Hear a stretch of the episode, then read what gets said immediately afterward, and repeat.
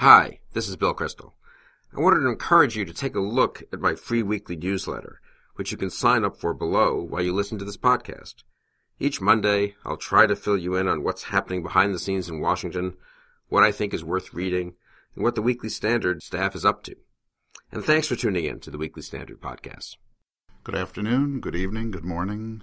Uh, Philip Terzian here, letter editor of the Weekly Standard, with my weekly podcast about the books and arts section of the Weekly Standard. And this week we are looking at the June 9th issue. And the section uh, begins with a piece by James Bowman, the well known film critic and scholar, author of Honor, a History, and a friend of the Weekly Standard and, and occasional contributor. Uh, Jim has a review of a new biography of Jonathan Swift, author of The Tale of a Tub, Gulliver's Travels, um, other famous uh, late 17th, 18th century works uh, entitled Jonathan Swift, His Life and His World by Leo Damrosch from Yale Press. Damrosch is professor of English at the University of Virginia. And Swift is one of those figures, although he died in the mid 18th century, he's um, and was a satirist, uh, essentially. He's one of those figures who has lived on in posterity, partly because his satire often means to any particular generation what that generation uh, wants, and so he's he's kind of an evergreen figure in English literature, and and his satire, which seems shocking in some epochs, is uh, common sense in others but still always interesting and always fresh. And Swift himself was an immensely, if I may use the word, peculiar individual. And I don't say that pejoratively, but he was the dean of. Um, he was an Anglican dean in Dublin, which is why he is sometimes referred to in more arcane texts as Dean Swift but um, uh, he had one of those um, curious and contradictory private lives, which are often uh, of greater interest to biographers than the work that their subjects do. And in Swift's case, as as Jim Bowman points out, um, this to some degree benefits Swift because a generation ago, um, when Irvin Ehrenpreis did his um, multi volume biography of Jonathan Swift, which was published in the 1960s. The Vogue in those days was for deeper, sort of Freudian analysis of the mind of the subject. And as Bowman points out, we've moved a little bit beyond that. And um, uh, Leo Damrosch's book is, is a somewhat more straightforward appreciation of Swift, the writer, as well as an interesting examination of Swift the man, and of course he does grapple with the problem which you always confront, especially with satirists, and that is uh, what seems funny and witty and erudite and um, uh, clever to one uh, uh era uh, seems shocking and racist and retrograde and misogynist to another. And so there's a lot of discussion to some degree about, um, you know, is Swift really a 21st century man in 18th century garb, or is he really an 18th century man who we're uh, surprised to read in the 21st century? But all in all, um, a very interesting book, and of course, a very interesting review, and a perfect introduction to the subject not only of how biographies treat their subjects, but also of Jonathan Swift, which is always a rewarding thing to read about. Next, I have a review uh, by uh, Joshua Gelernter, uh, who's the son of David Gelernter, um, a frequent contributor to the Weekly Standard. Um, but Joshua has been writing a fair amount for our section, and this week uh, takes on a book entitled Turing's Cathedral The Origins of the Digital Universe by George Dyson. And the book uh, it's one of those, uh, shall we say, scholarly um, uh, war histories that's um, far more interesting than you might suspect. It's actually quite interesting. Um, and it involves uh, two very different uh, men of genius of the tw- early 20th century, not so well known, but very important. One, John von Neumann, the uh, mathematician, the other, Alan Turing, the British mathematician. Um, von Neumann was a German uh, Jewish refugee to the United States who ended up at the Institute for Advanced Study at or in Princeton. Uh, Turing was a British mathematician, um, best known, I think, for uh, his work during World War II, uh, decrypting the German codes. He had one of those uh, rare and arcane and playful mathematical minds, which is um, very useful at at uh, translating uh, codes or uh, deciphering ancient uh, texts and uh, dead languages and so on. Turing was also a homosexual, and about a decade after the war, um, got into some legal trouble at a time when uh, homosexuality, or at any rate homosexual acts, were were illegal and prosecutable in Britain. And he ran into some legal difficulties and um, committed suicide. So he has something of a he's something of a gay martyr now in the culture. But that's another matter. Where where um, uh, the subject here is how von Neumann and Turing, uh, separately and in in to some degree in intellectual conjunction, uh, did the original thinking and designing that led to the earliest uh, computing machines and computers. And one might argue, in many respects, that the two of them are the joint fathers of computing and computers. And the the book itself, uh, although it's called Turing's Cathedral, uh, tends to emphasize von Neumann a bit more. But it's a, as I say, it's a it's one of those subjects that doesn't sound um, terribly appealing if you're looking for something to read on the on the beach uh, under your umbrella. But in fact, it's an enthralling account of uh, and and entirely accessible layman's language. And I s- say that as a mathematical illiterate myself, but um, a, a, great uh, fun book to read. Which is followed by a speaking of reading by a essay by Joe Queenan um, entitled uh, "Scary Stuff," and the uh, subtitle is "You think Mrs. Dalloway is traumatic? Think again."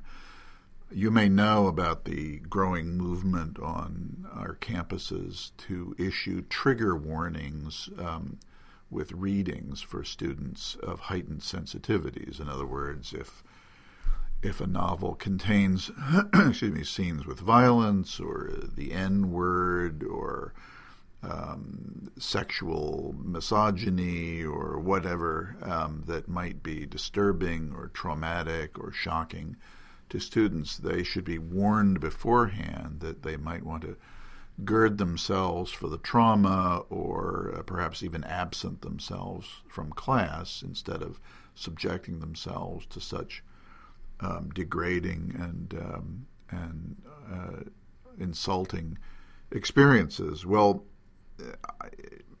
I, think I can probably speak for most listeners and certainly most readers in saying this is a little bit uh, cockeyed and just another example of um, sensitivity on our campuses uh, running amok.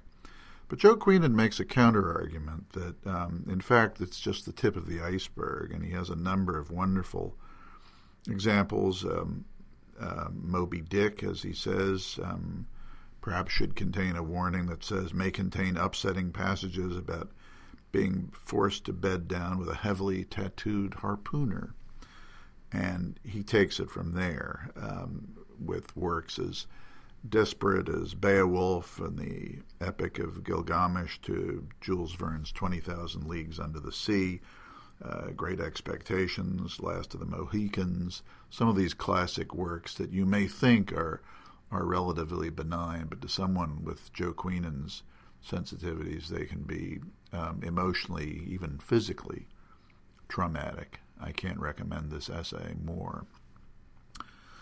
Um, that is followed by a review by Aram Bakshian, uh, an old Washington hand, former speechwriter for um, a number of presidents, and a friend um, of a, a, an interesting book from the Hoover Institution Press called The Crusade Years, 1933 1955, Herbert Hoover's Lost Memoir of the New Deal and Its Aftermath, edited by George Nash. George Nash has devoted um, the Hoover biographer and chronicler and scholar of American conservatism, has spent a lot of time uh, at the Hoover Institution and the manuscripts of former President Herbert Hoover. Hoover, of course, um, was defeated for reelection in 1932, but lived until 1964, another 32 years. And in that time, among his many public activities. He's one of those people who seems to have been busy and productive just about every moment of his life when he wasn't sleeping, and Lord knows when and if he did sleep. But he also just wrote voluminously. Of course, he wrote three volumes of memoirs, he wrote polemics, he wrote books, he wrote speeches, he edited collections of his speeches, and he also wrote and wrote and wrote about his the contemporary uh, world. And these have now, when he died in 1964, these were some of them he had he had gotten into uh, some sort of shape for publication. Some shorter pieces, like his very charming book on on fishing, um, uh, were published in his lifetime, along with others. But um, this particular volume is um, a memoir of of Hoover's uh, political involvement after 1932. He was, of course, a well known public antagonist of the New Deal. He was then active in, in the Republican Party, especially in uh, questions of foreign policy, uh, very active during World War II. And then, of course, after World War II, he, uh, to some degree,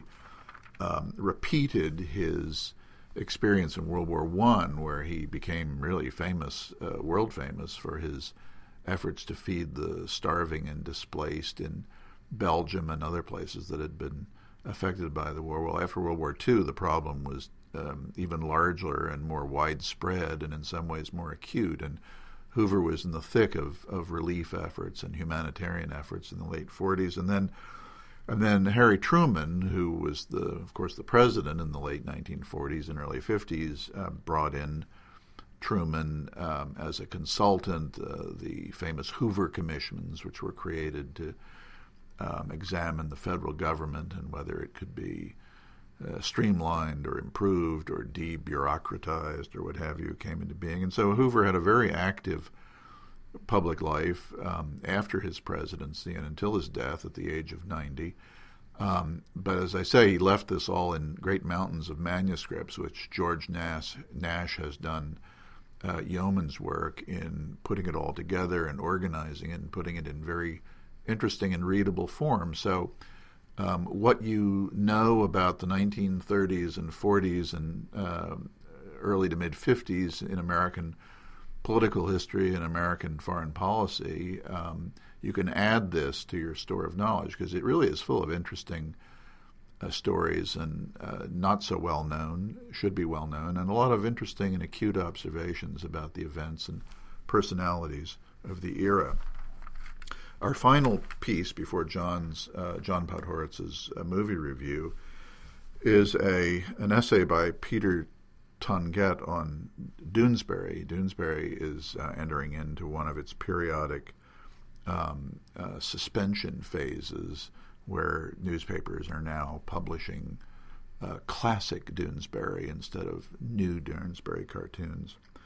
I have always felt personally that Garry Trudeau and Doonesbury are a little bit like uh, Bruce Springsteen in that modern newspapers um, simply there must be something in the United States Code which prevents newspapers from saying anything the least bit critical about these people. The only thing you read about them is how wonderful they are. And my suspicion is that not every American um, shares that view. And Doonesbury, in particular, since since it debuted in 1970, has had nearly a half century run of, of utterly uncritical praise. um, and and um, uh, fawning uh, coverage in the press. And Peter Tonguette, a frequent contributor to our pages, um, takes a somewhat contrarian view, and it's especially uh, credible in my view because he started out in his uh, errant youth as an admirer and follower of Doonesbury as a boy, and then,